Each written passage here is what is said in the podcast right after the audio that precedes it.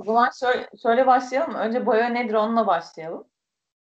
Boya aslında doğada elde ettiğimiz pigmentler. Bunlar bitkisel de olabiliyor. Direkt taşlardan da olabiliyor. Çok farklı e, kategorileri var ve bunlara göre zaten boyanın fiyatı da değişiyor. Örneğin indigo benim çok sevdiğim bir renk.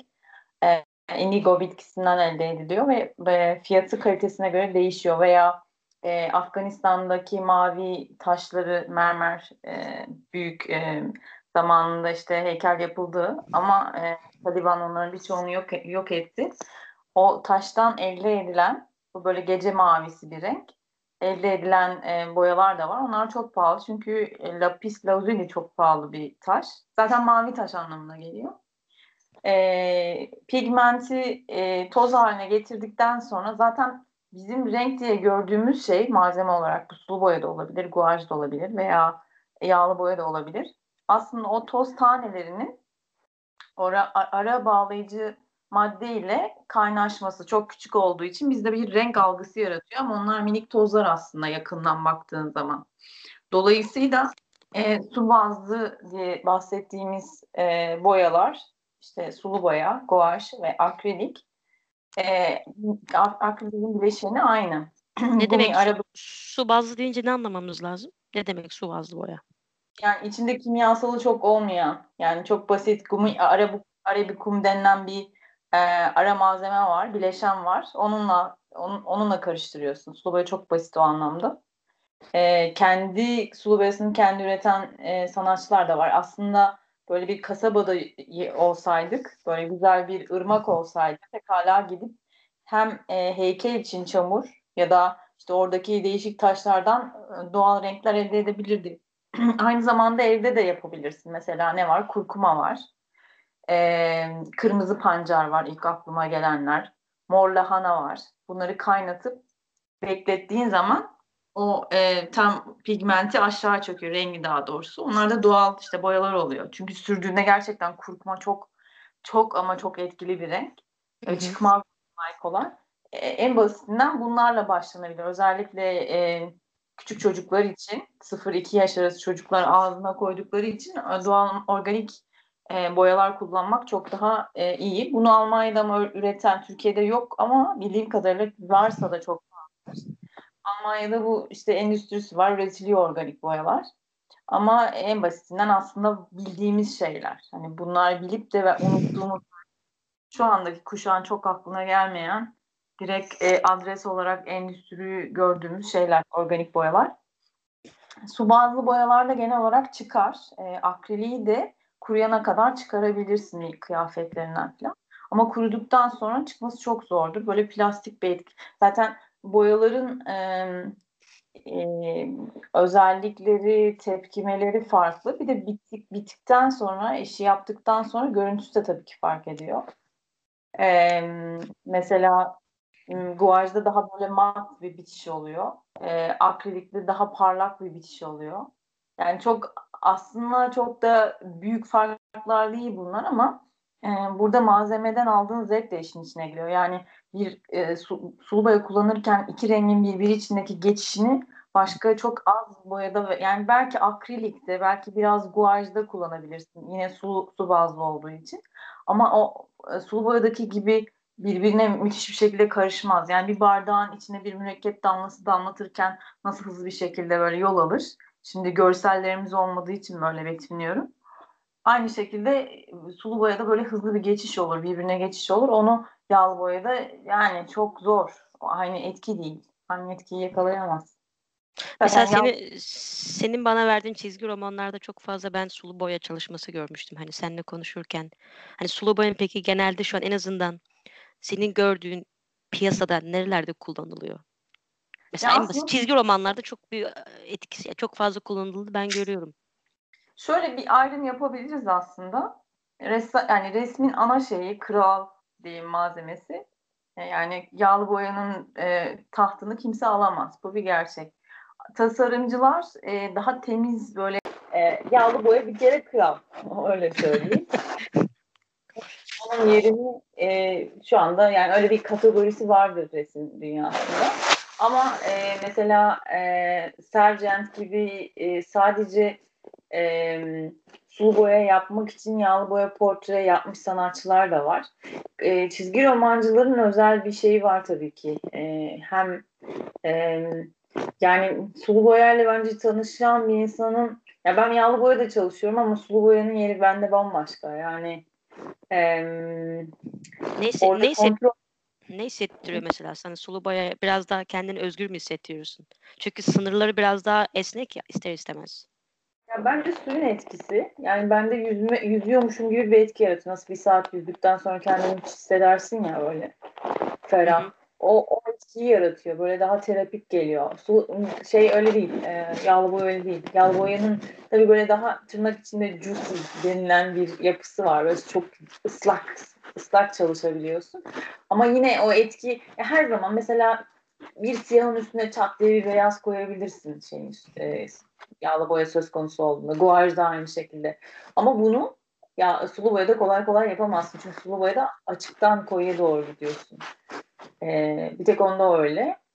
Ee, kapatması kolay değil. O yüzden bir onun bir disiplini var. Açıktan her zaman koyuya doğru gitmen gerekiyor. Bu arada şey, e, Selma galiba senin mikrofon saçına değiyor.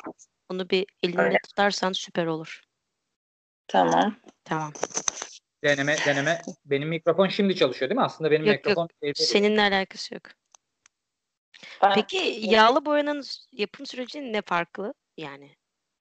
Ya da neden yağlı... kral? neden kral oldu? ya içindeki bir kere kimyasallardan dolayı çok daha e, zor. Eskiden tabii şu anda e, her şey çok ilerlediği için bütün e, teknoloji, kimya, endüstri e, bugün kokusuz yağlı boya bile üretebiliyorsun ama bileşeni gereği zor tabii ki. E, pahalı boyalar. Hmm, o kıvamı vermek falan çok zor oluyor. Her zaman e, o yüzden e, her, belli bir renkleri belli markalardan alıyorsun hatta. Bir tübü yani şu anda 20-25 euro yağlı boyanın. Sadece tüpten bahsediyoruz. Bir tüp renkten bahsediyoruz. Bunun üretiminden, diğer renklerden falan bahsetmiyoruz. Düşün artık yani ne kadar e, pahalı olduğunu. E, yani tarihten tabii ki sanat tarihinden gelen bir hani altın mesela siyanür değil mi bu kökeni? Hani niye bu pahalı? Hani niye bu kadar değerli diye sorabilirsin. Hani nedir altın? Ama işte o değeri veren bir sistem var. Yağlı boya için de aynı şey geçerli. Benim öyle bir kategorilerim yok ama bir hani resim piyasasından bahsediyorsak yağlı boyanın e, hem ya şöyle bir şey var tabii yağlı boyada. Tuval üstüne yapıyorsun, kağıt üstüne yapmadığın için genelde sert en düşük sert bir kağıda yapabilirsin. Bir ahşap plakaya yapabilirsin. Genel olarak tabii ki tuval üstüne yapılıyor. Dolayısıyla çok uzun yıllar muhafaza edebiliyorsun yani 500 bin vesaire. o noktada da sulu boyanın kalite e, ya, pardon yağlı boyanın kalitesi çok etkiliyor. Ne kadar süre dayanabileceğini vesaire. Buna dikkat ediyor sanatçılar, profesyonel sanatçılar. Tuval kalitesi vesaire.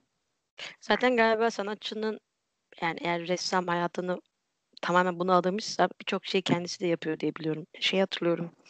Amsterdam'daydı galiba Rembrandt'ın evine gitmiştik. Orada adamın bayağı bir şeyi var yani bu malzemeleri hazırladığı e, kocaman bizim benim ev kadar bir odası var. E, ve çok uzunca zaman harcadığını hatta oradaki kimyasal şeylerden dolayı bayağı sağlığının bozulduğunu sürekli onu kokladığı için yağlı boya e, bir şeyler okumuştum. Sanırım şey çok yani şu an tabii artık çok daha kolaylaştı. Yani şöyle bir şey var. Ta, e, eskiler tabii ki kendileri yapıyorlardı. E, yani Frida Kahlo'da mesela küçük küçük şişelerde pigmentler var. Zaten o pigment aldığın zaman bugün o pigmentleri almak çok çok e, maliyetli. Gerçekten maliyetli. O tüpün hazır halinden daha maliyetli. Ama şöyle bir şey oluyor. Nasıl ki e, yemek yapanlar için şöyle bir örnek vereceğim. E, bir maydanozu kuru halinde alıp şişede alıp koymakla taze alıp kesip koymak nasıl fark ediyor, fark ettiriyorsa yemeğin tadını pigmentlerde de öyle bir şey söz konusu. Ne kadar pigmenti yeni karıştırıp kullanmışsan o kadar etkili oluyor. Çok arada ciddi bir fark var. Ama pigmenti almak gerçekten çok maliyetli. Çok iyi kazanmak lazım ki öyle yani çünkü e, pigmentin kalitesi ayrı bir şey. Ee, bir ara bir şeye sulu boya e, kendi sulu boyalarımı üretmek için bir kursa katılacaktım Almanya'da. Böyle gidip bir e, kasabada taş işte taş arıyorsun, kendi rengini buluyorsun, sonra onu öğütüyorsun, sonra karıştırıyorsun vesaire vesaire ama bir türlü denk gelmedi. Böyle şeyler de var yani az da olsa. Peki Almanlar mesela ne bizim benim çocukluğum Faber Castell ne, ne, şey o ne boyaları da o pastel boyalarıyla geçmişti klasik. Hatta bizde 8'lisi falan vardı. İşte bazı arkadaşlarımın 18'li 25'li falan oluyordu zengin çocukları. Böyle her rengi oluyor. Mavinin 4 rengi oluyor. işte sarının 5 rengi falan. İnanılmaz kıskanırdım yani oradaki renklere. Biz böyle 4-5 tane hani vardır ya 8 tane renk, 9 tane renk oluyordu. Ana, ana renkler ve ara renkler. Geri kalan senin yaratıcılığına kalmış. Geçen öyle bir şey görmüştüm. Fakirlik insanı yaratıcı kral diye. Biraz o yüzden o renkleri kendi yaratıyordum. Peki gerçekten Almanlar bu konuda şey mi? Ya da o Faber-Castell'in ünü e, tabii ticarileşmiş bir marka ama Almanların boyada bir şey var mı? Kuzey Avrupa'nın işte Hollanda, Almanya. Yani tabii bu endüstri ilk endüstrileşen ülkeler olmalarıyla da alakalı. Bir de karakterizmi kuzey insanın e, daha çok evde vakit geçirdiği için e, bir konu üzerinde bu benim fikrim. Bir konu üzerinde odaklanmayı çünkü yapacak bir şey yok yani dışarısı soğuk vesaire yani bir güney ülkesi gibi değil daha odaklanıp daha fazla vakit geçirebiliyor yaptığı işle daha derinlemesine çalışabiliyor benim gözlemlediğim böyle bir farklılık var çünkü dışarıda çeldirecek seni cezbedecek etmenler falan çok daha az şeye göre güney ülkelerine göre onun dışında da böyle bir karakteristik şey de var tabii mesela e, atıyorum bit pazarından bir e, ikinci el bir makine aldınız bu işte dikiş makinesi olabilir. Dikiş makinesinin bütün her şeyini içinde tam takır buluyorsun ya. inanılmaz bir şey. Yani bu çok e, ortalama bir şey. Yani bir şey aldın bir ikinci el herhangi bir makineyi aldığında her şeyin tam takır orada oluşu çok ilginç bir şey. yani ben böyle bir şey Türkiye'de hayal edemiyorum. Ama orada böyle standart gibi mutlaka bulursun parçaların içinde yani. E, bu da şey gösteriyor. İnsanların eşyaları nasıl kullandığını gösteriyor. Yani öyle bir kültür oluşturmuşlar. E, boyada da tabii ki e, ciddi işini cid, çok ciddiye alıyorlar. Hani işi iyi yapmak, e, bu işine yatırım yapmak denilen olayı mesela bence Almanlar seviyor. E, yani mesela şey yapıyorsa bir marangoz ki marangozlar için daha bilinen bir şeydir ama 3-5 tane kağıt oldu mu hemen dosyalar. 3-5 tane alet oldum hemen duvara çivi çakıp onlara asar falan. Böyle bir çalışma disiplini söz konusu. O da etkiliyor tabii yani. Peki İspanya Çok... ve Türkiye ile fark var mı sence? Yani İspanya ve Türkiye geldiğin zaman en azından boyaları bulmakta kolaylık Hı, açısından benim... bir şey fark etti mi? Bak şöyle bir şey var. Sırf onun için ben Almanya'ya gitmeyi düşünüyorum. Almanya'da e, sanat e, malzemeleri süpermarketleri var ve böyle süpermarket arabasını alıp girebiliyorsun. O kadar büyük bir yerden bahsediyoruz.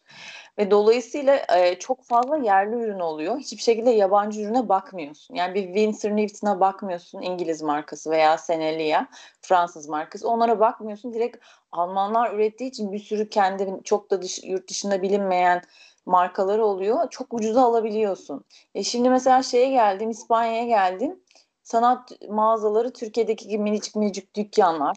E, fırçalar vitrinlerin içinde dokunamıyorsun. Yani ben fırçaya dokunmadan fırçayı nasıl alabilirim? Böyle şeyden bakıyorsun. Cam, cam arkasından falan bakıyorsun.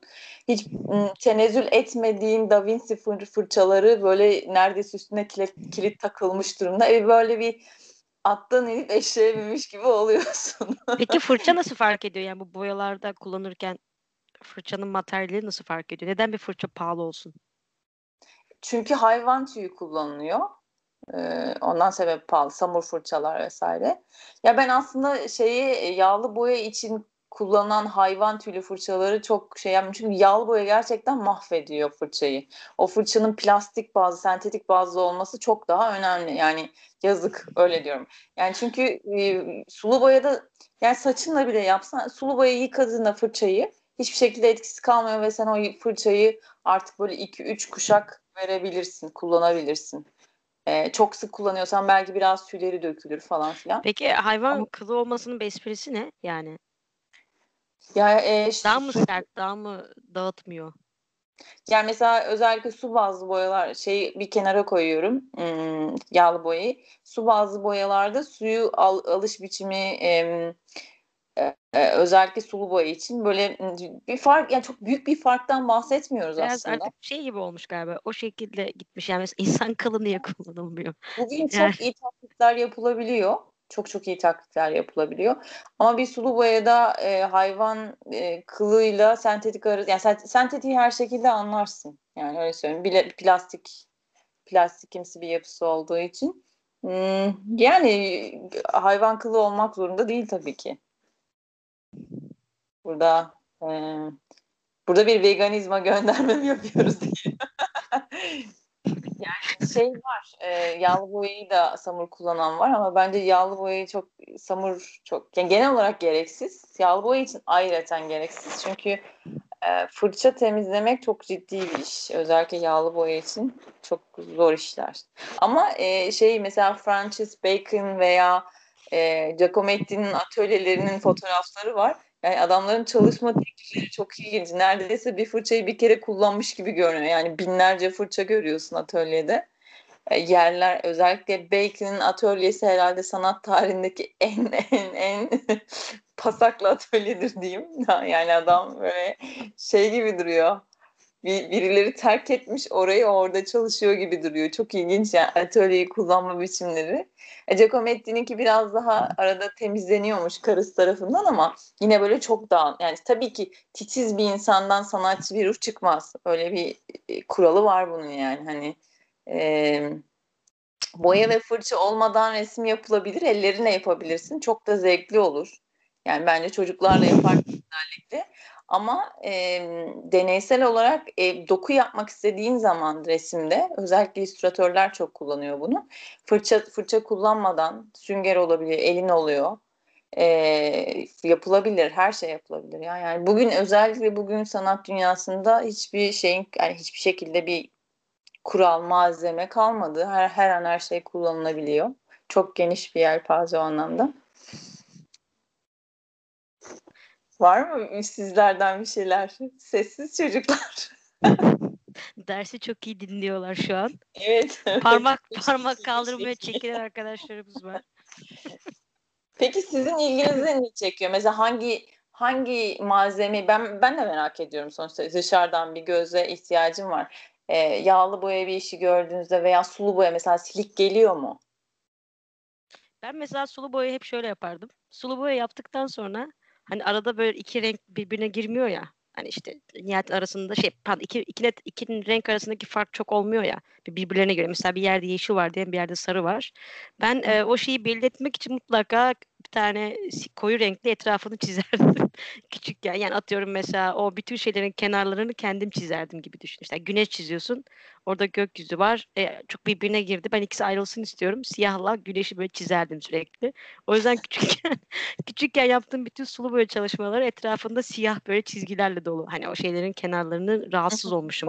Flu olmasından yani. Onun böyle Evet. net olsun istemişim. Ya onu ben de onunla çok enteresan onunla ilgili düşünüyordum. Birkaç tane tesadüfen neredeydi? Tablo gördüm. Van Gogh'un tablolarını. Sonra Egon Schiele'in. Bunlar çok sevilen aslında hani e, bir sürü sanatçı olmasına rağmen en çok E- Egon Schiele ve Van Gogh çok popüler ve çok seviliyor. Bunun sebebin acaba o figürlerin e, etrafından az da olsa sürekli siyah, genelde siyah ama bazen de böyle renkli kontürler geçmişler. Tabii göremiyorsun. Dikkatli incelediğinde görüyorsun. Acaba bu bu etkinin bir e, bu kontürlerin bir etkisi olabilir mi diye düşündüm. Sibel etkisi dikkatimi çekmemişti.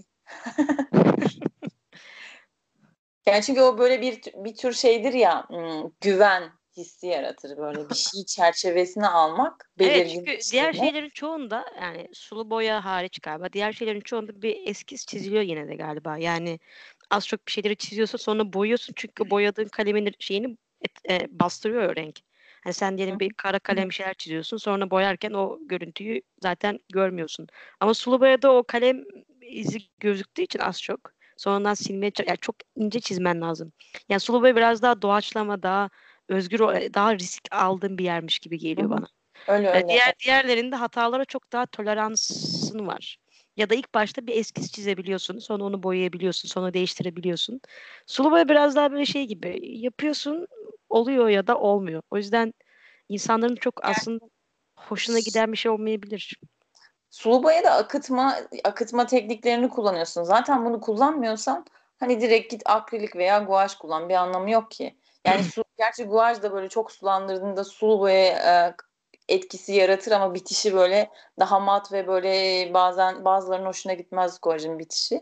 Ama tasarımcılar için şeydir böyle temiz bir bitiş olduğu için tercih edilir bir bardak bir şey tasarlıyorsa. Ee, şimdi guajla akrilik arası yeni bir malzeme buldular. Ee, onun dışında yeni olan şeylerden bir tanesi işte en büyük e, su, yağlı boyanın en büyük zorluğu kapalı alanda kullanırken işte kokusunun çok ağır olması ve bunun da işte sağlığa etkilemesi ama şu anda kokusuz e, yağlı boyalar ve şeyler çıktı hatta su bazlı yağlı boya yani suyla çıkabilen fırçayı suyla temizleyebildiğin yağlı boyalar çıktı da o ilginç yani hani bayağı geliştirdiler. Benim çok uzun zamandan beri aklımı kurcalayan bir soru var mesela. Akrilikle guajın farkı neydi? Nedir yani? E, gu guajda e, şöyle bitişi daha mat oluyor her şekilde guajın. Akrilik nasıl rengi nasıl kullandıysan bittiğinde de o rengi görüyorsun. Ama guajda koyu bir renk koyduğunda bir bakıyorsun o çok açık bir renk. Tekrardan tekrardan katman girmen gerekebiliyor. Ve akrilikte böyle plastikimsi bir yapı oluyor. Yani ım, e, genelde tasarım veya çok az çizgi romancı kullanır o. Zaten pahalıdır akrilik. E, genelde tablolar için kullanılır. Yani tabloda akrilik ve yağlı boya daha küçük işlerde kağıttan bahsediyorsak. En ucuz hangisi? En ucuz hangisi bunların? Sulu boya mı? Ucuzu sulu boya. Evet. En pahalısı da e, yağlı boya. Bu yüzden mi kral oluyor ya? Her şey yine paradan mı çıktı? Yok Pahalı yok değil. öyle değil. Öyle değil. Yani yağlı boyanın çok ciddi ben bir sana bir sulu boya getiririm var. var ya falan gibi. Yani sulu boyanın renkleri değişir zamanla. Yani bir 300 100 yıl yani 300'e gitmeyelim hadi 100 yıl sonra o sulu boyanın nasıl görüneceği bir sorudur. Ha. Ama 500 so 500 yıl sonra sen gidip o yağlı boyaya baktığında öyle büyük bir değişim görmezsin. Yani çok azdır ya da. Ee, İnsanların eserleri aracılığıyla sabit kalma isteği gibi bir şey aslında. Malzeme yani zaten gibi. performans sanatının çıkış şeyi şuydu. Hani o ölümlülük şeyini hani e, satın alabiliyorsun ya. Yani satın alan, alınamayan bir sanat yapalım diye. Ama sonra videoları satın almaya başlıyorlar. O da biraz şey oluyor tabii. Yani teknoloji de etkiliyor. Teknolojiyle sanat arasında hep bir gerilim var. Hep bir e, şey mesela o açıdan böyle heykel falan gibi şeyler artık en kalıcı.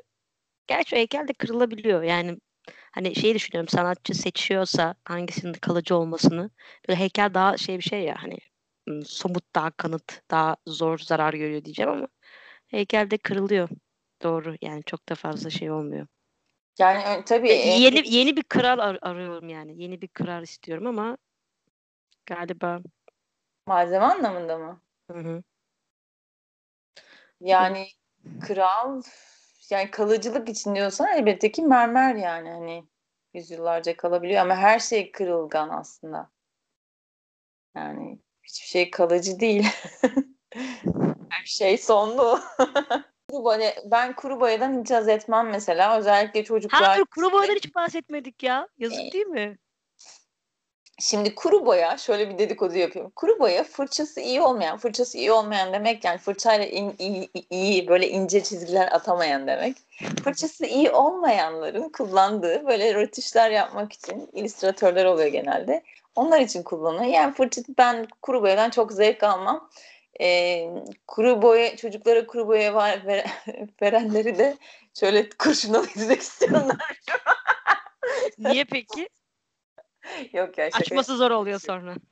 ya yok yani şimdi sulu, sulu boya gibi neredeyse performatik bir malzeme varken yani çocuk coşabilir, onun içinde kendini kaybedebilir, tamamen yüzeyde dans edebilir. Gidip kuru boyayı vermek ya yine pastel olur da kuru boya çok kötü. Kuru yani bir kere. Peki pastel e, pasteli tercih eden bazı ressamlar var mı özellikle? Yani çok tercih edilen bir şey mi? Pastel yani ressamlar alt genelde o senin bahsettiğin var ya şeyin o ilk eskiz.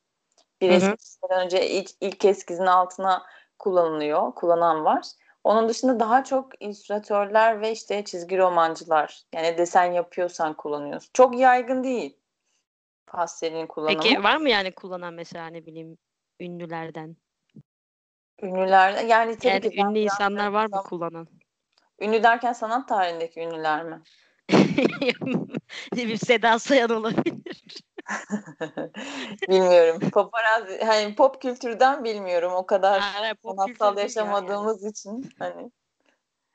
Eee, ama şey olarak em, yani bir sulu boyanın üstüne sonradan e, pastel giren çok ilginç bence bu. yani. Mesela aslında bildiğin kadarıyla doğada en çok bulunan renklerle en az bulunan renkler. Mesela benim bildiğim mavi çok az bulunuyor. O yüzden işte hatta bugün Ahmet'le konuşmuştuk. Tarih boyunca çok da e, kutsal renk sayılmış. Ee, çok e, ne bileyim işte mavi renk taşlar genelde kralların taşıdığı yüzüklerde kullanılmış falan gibi e, çok bulunmayan renkler var. Bu boya açısından tabii ne kadar daha az bulunursa o kadar boyada malzeme açısından da az kullanılacak yani düşündüğü zaman. Böyle aklına gelen en çok kullanılan renkler, en böyle gözlemlediğin eserlere baktığın zaman öyle bir farkındalık var mı? Yani şöyle renklere dair biraz e, bahsetmek istersek e, mesela Güzel Sanatlar Fakültesine ilk girdiğiniz zaman her yer, her okulda böyle midir bilmiyorum ama temel sanat eğitimindeki ilk konu şudur kırmızıyı bulunuz. Üzerinde karar kılınmış literatürde bir kırmızı yok aslında. Hı hı. O yüzden e, Carmen kırmızısı var. E, bu içinde bizim bayrak kırmızısı dediğimiz içinde mavinin olduğu kırmızı veya kan kırmızısı deriz ya. Beyaz scarlet kırmızısı var. Onun içinde de sarı var. Daha böyle parlak bir sarıdır. Ama e, yani şey yanlış hatırlamıyorsam daha önce mavinin algısı ile ilgili bir sorun yani bir, bir e, daha önce maviyi o kadar net algılamıyor muyduk? Öyle bir şey hatırlıyorum ama şu an bilgiler aklımda değil. E, ya Van Dyke'ın kahverengisi var. Çok ilginç bir kahverengi. Hı hı. E, benim için de böyle şeydir. Sulu boya çalışırken iş bitiren bir kahverengidir. Çok e, etkisi çok çok ilginç bir kahve. Böyle patlıcan moru gibi duran bir kahverengi. Onun dışında sarılar özellikle Van Gogh'un tablolarını hatırladığımızda sarıların çok ağırlığı vardır. Sarı bir- sarı insanlar çok kullanmaz. Enteresan bir şekilde tabii Hindistan gibi e, böyle renk seven Bak şeymiş Çin imparatorluğunda da kutsal renkmiş bir takipçimiz yazmış.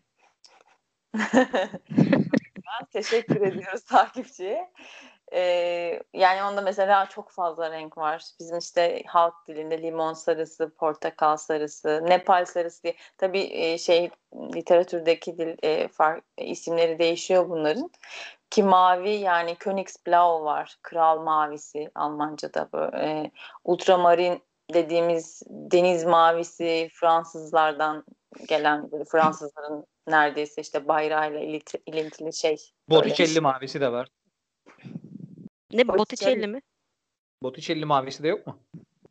Vardır Yani herhalde. vardır da ben bu, o, o kadar duymamıştım onu Botticelli'yi. Bir bakarım. Valla ben de Botticelli'nin tablolarına baktığımda hep e, ondaki onun kullandığı maviye böyle bir ayırt etmeye çalışmıştım. Hani gerçekten hani niye Botticelli mavisi dedirtecek kadar ne var yani bunun mavilerinde diye. O kadar ağır ma hani yoğun bir mavi kullandığı Evet fark aslında çok a- a- yo- yoğun bir mavilikte yok. Hatta bilakis baktığım zaman mesela şey benim daha çok dikkatimi çekmişti Botticelli'nin tablolarında. Hani daha ziyade maviden ziyade bu hani altınımsı gibi o sarı sarının Hı. böyle bir kullanımı bir sürü tablosunda çünkü acayip detaylar var yani onunla. Neyse ma- mavilerden gidiyordunuz ben Sen şimdi araya daha girdim. çok Rönesans resmini seviyorsun anladığım kadarıyla. Yo, ya hayır yani şu an aklıma geldi diye çünkü maviden bahsediyordunuz ya Botticelli mavisi de denir. Ço- çocukluğuna inelim şimdi. Neden Rönesans resmi seviyor? Hayır, arada Rönesans şey- Yo sanattan yani. bahsederken e, çok enteresan bir şekilde bir resme bakıyorduk ve tarihini bildi. Yani bu çok çok yani zor bir şey değil de bazen e, ressamlar bile bilmez onun tarihini. Çok az insan ilgilenir bu kadar veya sanat tam sanat tarihi bilmelidir de e, e, yani müzik alanından birinin aa evet bu Rönesans dönemi değil mi demesi beni Da, şaşırtmış. da benim benim o tabii ya, kişisel olarak şeyim yani o benim e, İlgin. il- ilgim yani o yüzden. Hani ben sadece müzisyenim müzikten müzikten anlarım başka da bir şeyden anlamam değil. Bilakis sanat tarihimle tarihiyle ilgim olduğu için yani. Hı hı. Peki şeye getireceğim bu e, konuşmayı. Sen özellikle kendin e, yaptın değil mi boya? Ee, yani kendini topladın, yaptın bu süreç ya da yaptın mı? Ben organik boyaları e, denedim. Özellikle işte evde ne bulabiliyorum? İnsanlar en, en koşulsuz durumlarda ne yapabilir? Yani hani onlara kafa yorup denedim. Çok yani çok tabii ki organiğin şöyle bir etkisi var. Yani bir, bugün e, organik bir saç boyası aldığında da aynı şeyi yaşıyorsun. Çok e, hafif oluyor. Biz kimyasalın o etkisine ağır, a, alıştığımız için e, genelde boya, boya çok şey geliyor, flu geliyor. E, Calvin Klein'le alakalı. o ya Calvin Klein mavisini nasıl unuttuk biz değil mi konuşurken? Evet. Bir de şey varmış. O, bu ne? Yves, Yves Klein. Calvin Klein değil. Y- y- ben de okuyayım. Bak şimdi ben de okuyamadım. Klein. çok fazla. Hayır e, öyle bir ressam var ya sen nasıl telaffuz ediyorsun sen söyle. E, o, aynen kendi ürettiği mavi onun üzerine ismi verilmiş. Bütün bütün resimleri de o maviyle. Ya onun kendi aslında o pigment daha önce de var ama şöyle bir şey zaten bütün pigmentler var ama sen e, yani sanatçı onu isimlendirerek aslında bir yerde var ediyor. Yani şey gibidir e, bir sorunu da adlandırdığında dillendirdiğinde var etmiş olursun ya e, dilde. Onun gibi e, ama o şöyle bir şey bazı renkler ya ben zaten şöyle düşünüyorum bir resim asla fotoğraflanamaz. Yani her fotoğraf, bir tablo fotoğrafı onun aslında röntgeni. Yani bu konuda ben kesinlikle eminim o kadar müze gezdikten sonra hiçbir şekilde orijinali gibi olamıyor. Bunu hala hiçbir teknoloji yapabilmiş değil. Yani orijinali kadar yansıtabilme olayını biz hala yapamıyoruz. Kartpostal sebeple... sayılır mı? Kartpostal sayılır mı? Hayır. Hayır hiçbir şey. Yani öyle bir teknoloji gerçekten yok. Ve e, Yves Klein'ın ben her yerde gördüğümde böyle kitaplarda vesaire bildiğimi sanıyordum ama e, Almanya'da denk gelmiştim. Girdim salona. Karşıda kocaman işte sadece o rengi kullanmış. Resmen bende böyle mabet etkisi yaratmıştı. Bir mabede girer gibi. Sadece o mavi karşıda kocaman. E, çok tanrısal gelmişti bana o an. Yani çok e, müthiş ve gerçekten o etki zaten sanatın o gücü oradan da geliyor ya biricikliğinden biraz da. İşte bu da yine bizim mülkiyet ilişkilerine götürüyor. İşte parası olan onu almak istiyor. Ona sahip olmak istiyor. O gücü elinde tutmak istiyor. Ee, şey yani... izlemiştim şu şuraya yazdım Serafin diye bir kadın ressamın hayatını anlatan bir film vardı. Eğer izlemediyseniz izleyin çok keyifli. Bu kadının kendi boyalarını nasıl yaptığını, nasıl onun için bir anlam ifade ettiğini anlatıyor. Hani o boya yapma süreci, boyayı hazırlama süreci, toplaması gidip doğadan e, ve kadının o resimlerle kendisini çok içselleştirmesi süreci gerçek bir hikaye bu arada. E, ve o resim aşkını çok iyi anlatıyor. Eğer denk gelmediyse e, izlemeniz öneririm Serafin. Hangi ülkeden? Bu arada Fran- Fransız galiba. Kim? Ee, Belçika Fransız filmi. Kadın da galiba şey. Ha, e, tamam. Fransız. Belçikalıdır o zaman o ya. Belçika. Se- Serafin Louis diye bir kadının hayat hikayesi. Bakayım. o kadar ma- maviden bahsederken bu arada o Picasso'nun mavi döneminden de bahsetmek ister misin Selma? Mesela şey sorayım. Neden mavi çalışmış Picasso biliyor musunuz? Evet bu soru Duygu'ya gidiyor galiba. Duygu, evet. Ha, bir fikir yürütsün en azından. Yani bir, bir, bir şey bilmiyorsa. Neden mesela mavi yapmış bütün şeyleri o dönem sence? Neden olabilir? Yani tabii şey bu, bu, bu iş böyle. Yani bir yere girdin bakıyorsun bir hepsi mavi. Düşünmeye başlıyor. Okumaya başlıyorsun. Neden sadece mavi kullanmış o an? Yani bilgi ön bir bilgiye sahip olmadan bir, bir okuma yapmak gerekiyor yani. Sıcak bir renk belki ondan. Sıcak değil soğuktur. Sıcak mı? Yani. Şey bir mesaj verdim ama olmadı. Yani en sıcak Ha, değil. Pardon ben bir an işin ciddiyetindeyim. Bozdum pardon. Evet. Bunlar da artist soğuk bir kere. Isıtırız. Ne olacak? Yani küçük bir şey. Aynen ama o kadar mavi derken Sibel de üstüne mavi giymiş zaten bak.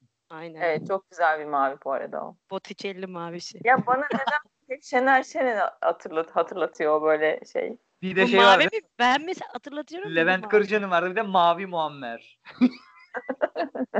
Dur şimdi soruyu bilmiyoruz deyip kaynatmış gibi olmuyor. Neden mavi renk yapmış hakikaten Picasso?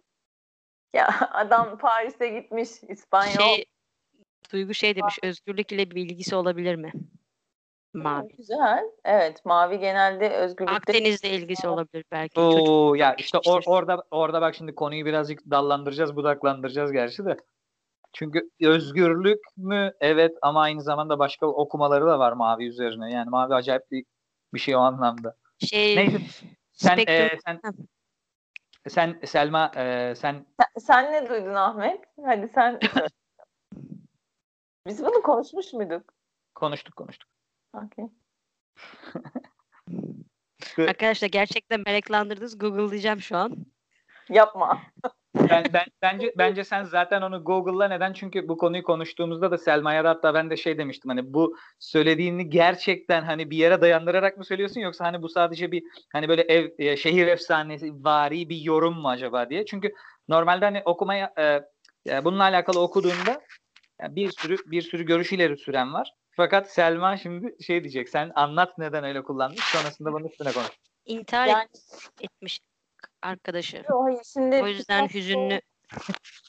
Yani şimdi şöyle bir şey. Picasso e, iyi bir ticaret adamı aynı zamanda ama aynı zaman iyi de bir iyi bir ressam ama resminde satmasını da bilen bir ressam. Genel karakteri bu ta- sanat tarihi açısından. Fakir ölmemiş sanatçılardan biri. Yani şimdi Fakir ölmedi, evet. olarak işte Paris e, entelijansiyasının içine girmeye uğraşıyor. İşte e, şey bulmaya çalışıyor, koleksiyoner vesaire işini satmaya çalışıyor. İlk ilk şeyine başarılı olamıyor. İlkinde mi ikincisinde mi tekrar bir tekrardan bir gidip de- deniyor şansını. Ama o süreçte tabii George Orwell'i de hatırlıyorum. Birçok ünlü aslında Paris'e gittiğinde çok hala daha öyle. Hatta Gipi var. E, grafik roman sanatçısı. 7 metrekare bir şeyde yaşamış. Dairede yaşamış. Geçen yani çok yakın bir dönemde döndü İtalya'ya. Hala da Paris çok pahalı olduğu için e, birçok sanatçı tabii orada barınmak, hayatta kalmak için çok zorluklar yaşıyor. O da zamanında işte çok em, imkansızlıklar yani bu böyle biliniyor. Bunun çok içeri yani birçok kaynaktan ben böyle duydum. Bana mantıklı da geliyor. Yani başka Adam, adam fakirlikten mi mavi yapmış çalışıyor. anlamadım. Hüzünlenmiş Evet fakirlikten. monokrom yani e, monokrom çalışabilirsin ki mantıklı. Yani kırmızıyı da monokrom çalışabilirsin. Maviyi de monokrom çalışabilirsin eğer çok az boya Google, varsa. Google şunu dedi eğer merak ediyorsanız. En yakın arkadaşı Casa, Megas, Casa Gemas bir Hı gün şarap içmek için gittiği dükkanın arka odasında intihar etmiş. Bu da depresyona girmiş.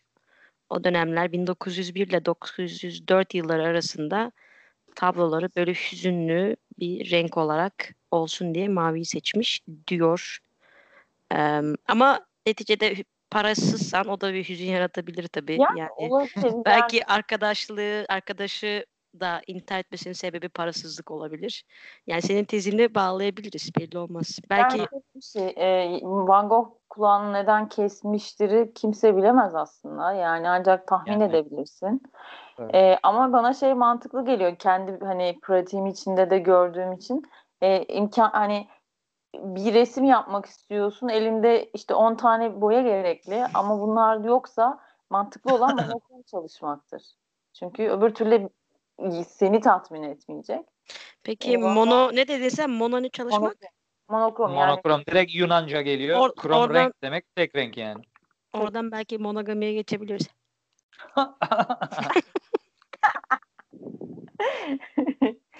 Ya, geçelim. Hadi geçelim. Geçelim yeter renkler. Bu konu? Zevkler ve renkler tartışılmaz yani. Bu arada e, e, bir saniye şey yapmadan bak konuyu değiştirmeden bu mavi acaba hani özgürlük olarak da alınır mı falan. Hani o konuyla alakalı e, mavinin daha ziyade bir e, şeyi de var ya böyle hüzün anlamında bir e, çağrışımı da var ya. Mesela e, Picasso'nun mavi dönemiyle alakalı bayağı bir hüzün okuması yapanlar da var. Senin de şu an Google'dan okuduğun gibi. O Selma'nın yorumunu ben ilk dinlediğimde bana birazcık şey gibi gelmişti. Hani Yani şimdi özgürlük nereden gelir? Fransız bayrağındaki mavi rengin sembolü. Ee, o Evet, Fransız bayrağındaki mavi de esasında hani gök falan diye böyle bir şey diyorlar ya işte bunlar gök, işte gök o üç tane farklı rengin her birinin bir şeyi anlam ifade ettiğini falan söylüyorlar diye. Şeyde e, blues hani blue, flower Ha, şimdi or, or- oraya getirecektim yani aynen zaten. e, Oraya ba- getirecektim zaten lafı bazı yani. dillerde hüznün karşılığının mavi olması. Ben romanlarda şey duymuştum. Çok hoşuma gitmişti. Böyle kahve rengi diyoruz ya ben. Kahvelenmişsin demek. Kül almışsın demekmiş mesela. Çok ilginç. Aa, yani. Evet. Evet, kız kahvelenmişsin görmeyeli falan diye. çok hani ilginç böyle bir renk çağrışımları tabii çok güzel oluyor. Yani ben mesela sarı sarıyı sever misiniz? Kullanır mısınız? Kendi severiz.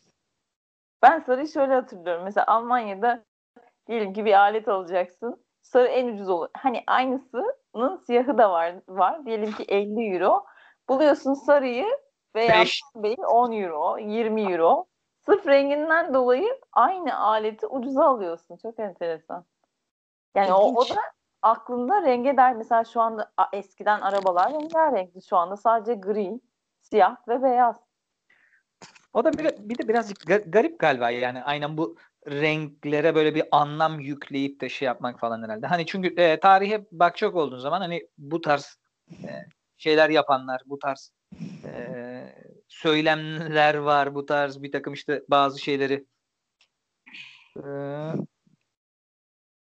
aynen işte Liora o senin söylediğin aynen onların bak şimdi o e, az evvel şeyde değindi ya e, Selma da değindi Ne, ya. ne, aslında- ne söyledi Liora?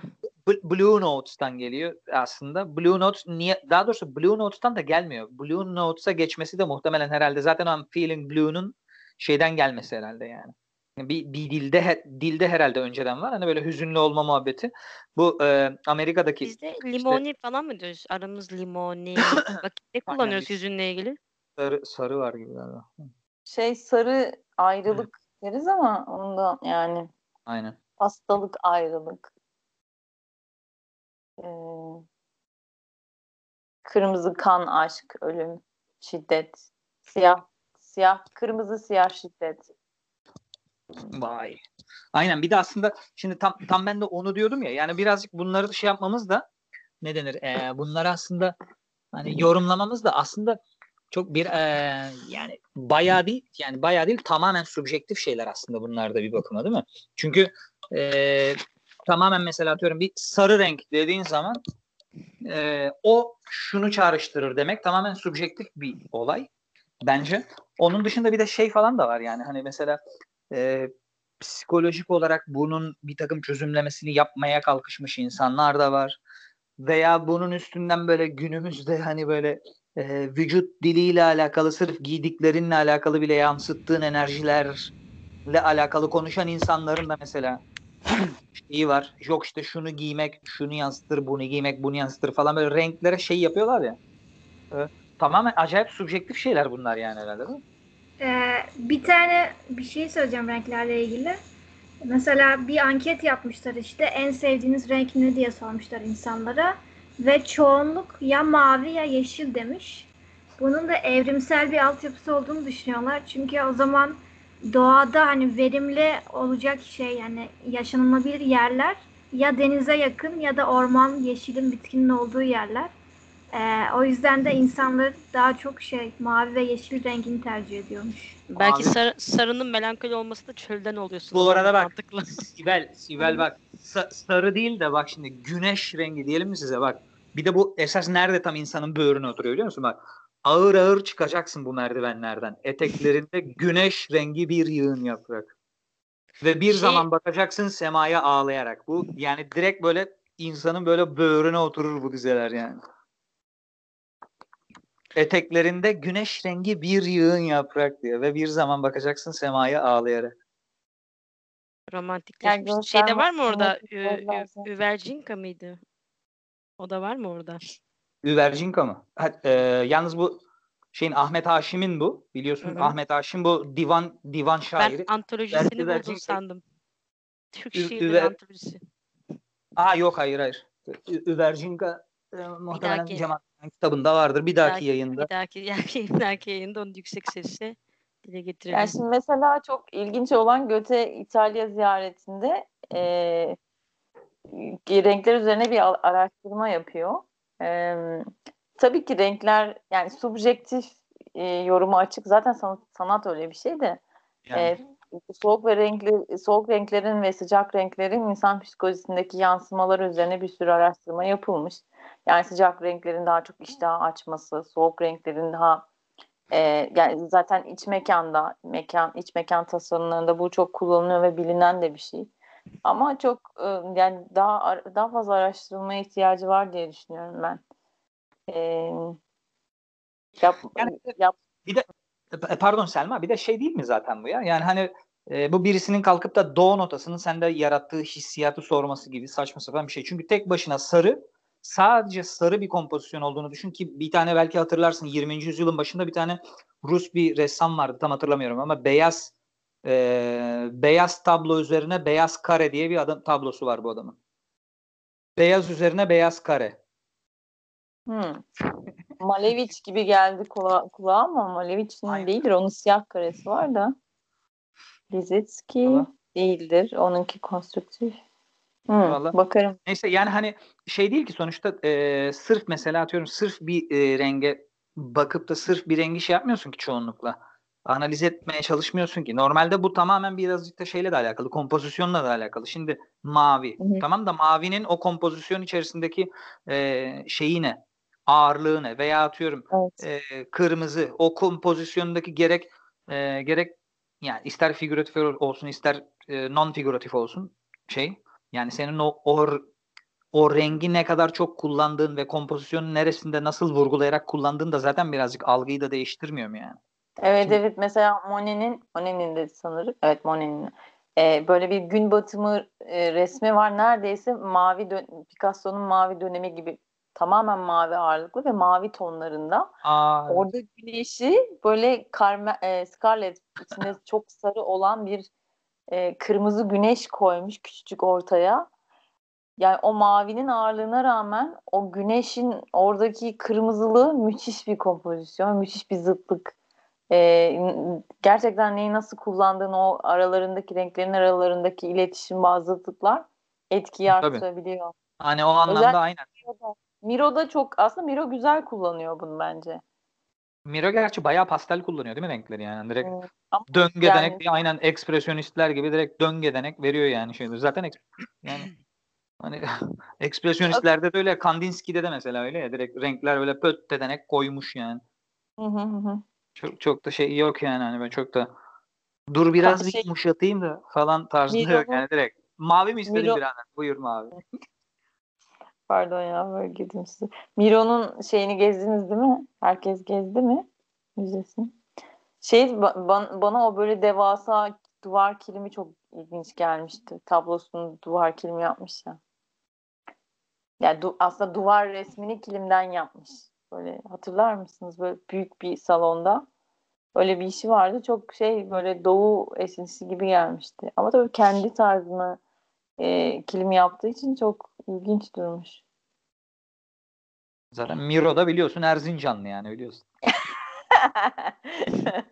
Tabii canım yabancı değil bizim oralı. Bizim o Türk o da ya.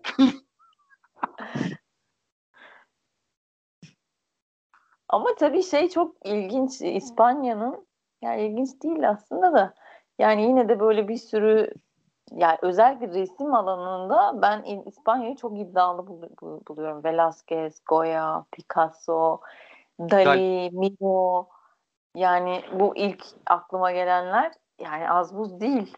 Hani Tabii e, şey gibi Yani bu- milli bunların- takıma 5 kişi. Bu, bunlar, bunların bir de bazıları direkt yani resmen devrimci adamlar yani bu saydıklarından bazıları. Evet. Buldun mu? Hadi oku o zaman. Hadi oku. Dinliyoruz.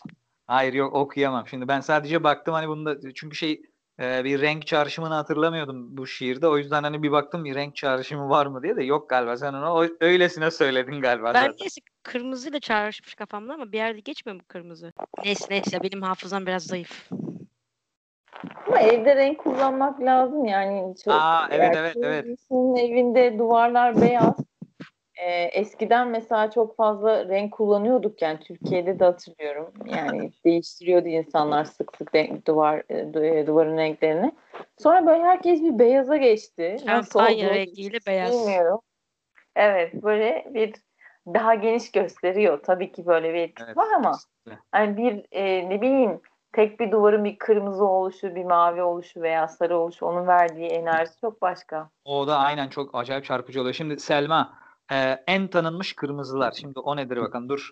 Olayı şiirin içinde geçtiği hali de verelim. Ondan sonra sen bize en tanınmış kırmızılarla ilgili konuşursun artık.